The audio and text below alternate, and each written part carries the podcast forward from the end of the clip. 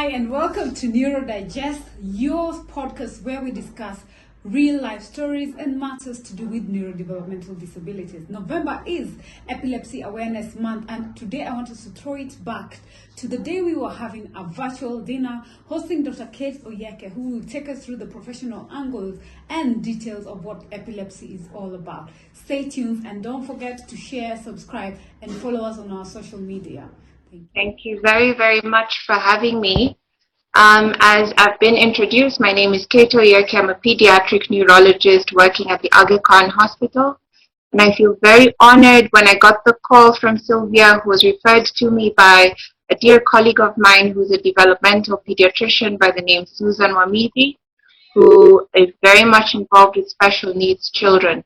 Um, in my practice as a pediatric neurologist, um, my life is not just strictly speaking epilepsy and seizures, I also um, come in contact with a lot of children with special needs as well. Um, and that covers the breadth of all the conditions that Sylvia um, has spoken about. And the chairman has also alluded to a lot of the things that I'm going to be talking about. Um, but just so that we limit ourselves and make it a more uh, fruitful discussion, I'll be talking about epilepsy and seizures in general and the challenges that are unique to children with special needs. Um, and I'll just begin with, with an overview of seizures and epilepsy, um, just so that we have a good place to start from. Um, so seizure disorders are very, very common, and they usually have an early onset, which is why many times it would be pediatricians and the doctors of young children that are dealing with this. And um, as far as statistics go, epilepsy affects 20 to 40 million people worldwide. Um, so when you think about those figures, that's quite a heavy burden um, on several aspects, not just from the medical standpoint, but also on the social, economic, and all the other factors that would be affected by having such a bulk, bulky number of people being affected. And as we all know, and as is the expectation, the lower and middle income countries, which is where a lot of us are from, um, are doubly hit actually. So when we look at the prevalences from the West and try and compare with what we see, for example, in, in, in, in sub-Saharan Africa, in certain parts of South America, and in South Asia, we find that our prevalences actually go double. So whereas other countries might report prevalences of 1% or less than 1% in their populations, we talk about 2% numbers wise. And that just tells you that the burden is much greater. Much of that um, may not necessarily mean that our people are different in any major way. It just means that some of our environmental exposures, um, as, as determined by poverty rates and the like, means we're more vulnerable to certain predisposing um, conditions that could confer the risk or increase the risk for epilepsy. And here I'd be talking about, for example, young children who suffer as a result of obstetric complications and then get certain uh, disabling conditions like cerebral palsy, which then confers a certain risk to epilepsy as well. Um, access to immunizable conditions, you know, common things like meningitis in infancy, all that is part of the reason why in our demographic, our epilepsy numbers are much higher. Um, additionally, other environmental um, exposures such as accidents. So when you look at the statistics, for example, road traffic accidents, looking, and that would mainly affect the adult population and the aftermath of that with head injury and the like. So we have higher mm-hmm. numbers and for that and that reason alone, our epilepsy numbers will be quite different from what you'll see um, in the West.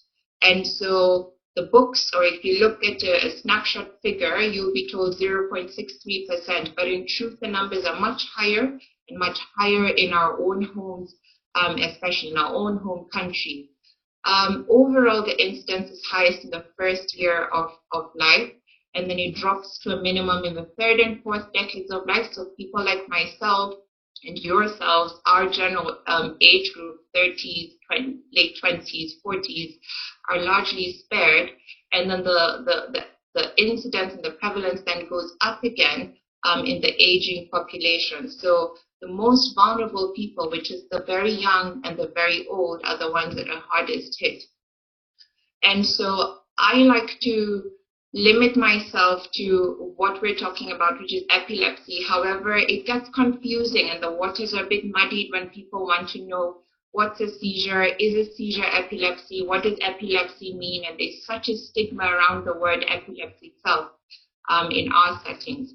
So I'll use the, the body that um, does a lot of the definitions for neurologists and epileptologists, um, and that is the International League Against Epilepsy. And their definition is that um, epilepsy is a disorder of the brain that is characterized by an enduring predisposition to generate epileptic seizures. So one seizure does not necessarily mean that a person has epilepsy. All right, um, and and that definition also encompasses the neurobiological, you know, the cognitive, that daily mental functioning, the psychological and the social consequences of that core condition. So think of epilepsy as a bigger term that's um, more inclusive of what's happening in not just the mind, but the effects of that on the functionality and the livelihoods of the people affected. Um, and in general, you would say that if one has two or more unprovoked seizures, and by unprovoked we mean that there isn't an immediate proximate cause that can be attributed to something else. So, for example, if I knocked you with my vehicle and you suffered a severe head injury um, and you had a bleed in your brain and had a seizure, that is a provoked seizure. But then if, if a person just had seizures that you know, you can't identify an immediate preceding cause for it, and they have two or more of those, then we would label such a person as having epilepsy. And so a seizure then um, would just be a transient occurrence of signs and symptoms that occur in that moment due to abnormal or excessive um, synchronous neuronal firing. And basically, that's just lots of fancy science words for um, when you think of it, your brain as a machine, this box that's a machine, and that's got a lot of wires and electricity running through it. And if for whatever reason, um, for a brief moment, there is some um, signs and symptoms manifested by movements or staring or not moving at all, and that is as a result of excessive or abnormal firing of these electrical signals that I'm talking about in the brain, that would constitute a seizure. So so then that tells you that a seizure is that one individual event, and they could be many, but the epilepsy is what then becomes a definition after you've established a pattern, for example, of having more than one of those events without any immediate provocation. And so a seizure basically is a symptom. It's not a diagnosis in and of in and of itself. It doesn't constitute a diagnosis. All right. Now, many times we get confused, especially in children with disabilities. As we know, um, and I'm sure many of you know, children on the autism spectrum, for example, may have some abnormal movements. They may have some mannerisms, some self stimulatory behavior. Children with sensory deficits, for example, may bang on their heads or they may rock in a certain way. And so for some people that might be odd, but that's not a seizure. That's, that's a, a, not even a movement abnormality. It's just a way or a different way of experiencing their environment. And so sometimes there is a challenge uh, for many people in trying to tease out what is abnormal and what isn't. And that's where we come in as a specialist. But just so that you know, many other things could be confused for seizures. Some people have fainting spells, what we call vasovagal or syncopal events. Um, younger children, especially the toddler age group, um, sometimes have breath holding episodes that can be very dramatic, turning blue, going unconscious, and those are not seizures. Some people have migraine headaches um, that may not necessarily only manifest as headaches. They may have other signs that may look suspicious for seizures as well. Some people have movement abnormalities, tic disorders, Tourette syndrome, and the like. Um, some people have sleep starts, and those are pretty, pretty common, and those may mimic seizures, but they're not necessarily seizures. And so there are many, many other things that can look like seizures. So globally, we um, characterize seizures as either focal onset, meaning one part of the limb is what's involved, or one sensory organism organ is involved, um, and then the opposite or or the flip side of that would be generalized seizures where all the units within the brain, or at least both sides of the brain, are firing or producing movements or lack of movement or some manifestation. So focal onset just means one half of the brain or one little part of the brain is, is the inciting bit that's sending off the abnormal electrical signals. And in some cases, we just don't know. And so we have focal onset, generalized onset, and unknown because many times you're not there right at the beginning to know how the seizure started. Because sometimes you could have a seizure that starts in one limb and then spreads to cover the rest of the body. In which case, that would be a focal onset seizure that then generalized is the old term for it to the rest of the body. Um, I don't want to go into the details of that. It can get a bit too technical. Um, but then I, I, felt as though it was important to just um, briefly mention what the common causes of seizures are. And so usually from from a, from a neurologist point of view, we limit ourselves to basically six categories as far as where we look for um, etiology or causes of seizures. And that would be genetic um, conditions or underlying genetic abnormalities or changes, um, a structural problem, meaning in some people because of damage or because of a malformation or something that didn't go right in the formation of the brain early on in life, um, then there may be a, a, bit of the wiring that came out wrong to begin with. Um, and then we also have a group of disorders that are termed metabolic. So these affect how your body works on all the elements of it, from handling the nutrients to the salts and the ions and all that. So inborn errors of metabolism. Um, some people have seizures because of immune conditions. So um, think of some people may have lupus that also affects their brain, so that's just one example. And then infections, especially in our setting, is a fairly, fairly common uh, cause of seizures. And in some cases, again, we just don't know. But we're living in a time when we're learning more and more, and the field of genetics and advances are being made. And I'm sure we're going to know about a bit more as time goes by. So I just like us to limit ourselves to um, the, the, the, as far as the causes go, the genetic, the structural causes, and the infectious causes, because those are the ones that in our part of the world um, carry the greatest burden and is where we still need a lot of work. And then when you think about seizures, you can't talk about seizures without also talking about comorbidities. And again, Chairman um, had mentioned um, a, a, few of those. So disabilities is is such a broad term and it just goes to show that the, the limitation to the functionality of the individual carries through to so many other aspects of, of their well-being. Um, it's painful sometimes to be misunderstood, both on a physical level and also emotionally, psychologically.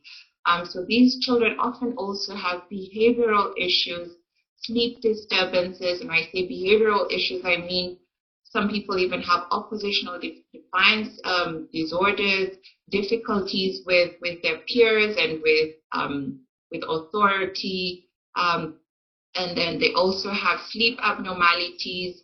Um, there's also a heavy burden with, with the psychiatric arm, and we find that a lot of our children with epilepsy are also disproportionately burdened with anxiety um, disorders and depression and the like. And so it's not just the one. We also have a lot of feeding challenges. And when you think about broadly the child with disabilities, their experience of the world is quite different from the rest of us. And so there's sensory issues as well. So something as easy as switching on the lights for you and walking into a room, we take it for granted. Whereas for a child who may have disability, it's such a daunting task. They have, you know, issues with the sensitivities, different wavelengths, frequencies, sounds, and noises, and all that. So their experience of the world is very, very different from the rest of us. And coupled with that, some cases or some forms of epilepsy actually have trigger points that are also environmental. So we have certain epilepsy syndromes that are triggered by, for example, flashing lights All right. And so these are not people who would be comfortable carrying on. I mean, they'd have to be very cautious about how their world is, their built environment looks like. All right. Um, and then again, we can't talk about epilepsy without talking about um, the medications. And the medicines can be quite contentious. Um, we have many, many people who have several misgivings, and it's quite understandable. But from, from a neurologist standpoint, these medicines are necessary, and which is why this worthy cause has been has been put forth by Sylvia and her team. And I guess part of my role then would be to clear a lot of the confusion or the myths and then to say the truth about what, what is problematic and what people have concerns about, and maybe to validate some of some of everyone's points about where people's concerns are with medicine. And and I'll start with what most people worry about is the side effects. Some people think that if I start my child on epilepsy treatment, they become dependent. In a sense, you are dependent if you need the treatment, but not dependent in a way that you couldn't live without it. It's more that you need it in order to do better. And so seizure medicines, by definition, work to sort of normalize or in some ways dampen that abnormal neuronal firing that I was talking about, that electricity that's a bit wonky in the brain. And so as a, as a side effect, it will also affect how you behave and how you sleep and whether or not you're drowsier than you want to be. And so I think part of it is, is on us as um, clinicians to manage expectations and explain to our clients and our patients exactly what these drugs are about. And they're not without their side effects, and not just on the brain, but also on organs like the liver and the kidneys. Um, especially with epilepsy medicines, they're quite notorious for being um, quite toxic on the liver and the bone marrow. But again, with the right guidance and monitoring of side effects, and we're in a time when we can actually check medication levels in the bloodstream. And so I like to say that it is within the limits of safety that um, we offer these treatments, and we always have to do a risk benefit assessment. And before I prescribe a medication, I must be sure that the benefit outweighs the risk. And what risk am I talking about? Every prolonged seizure, as Sylvia has said to us, and, and nowadays the definition of a long seizure has been changing. 20 years ago, they'd say a long seizure was a seizure 15 minutes long. Now we're talking about three to five minutes. And studies have shown that definitely a seizure that goes on longer than five minutes um, is unlikely to stop 30 minutes later without any intervention.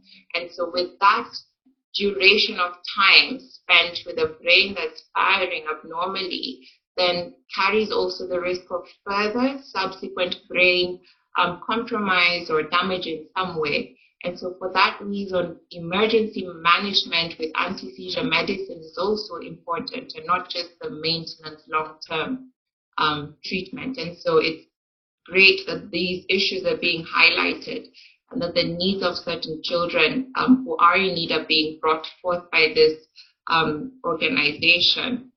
Um, the other thing, again, that usually we need to emphasize is that more than 70% of children with epilepsy will actually go into remission. And what do I mean by remission for epilepsy?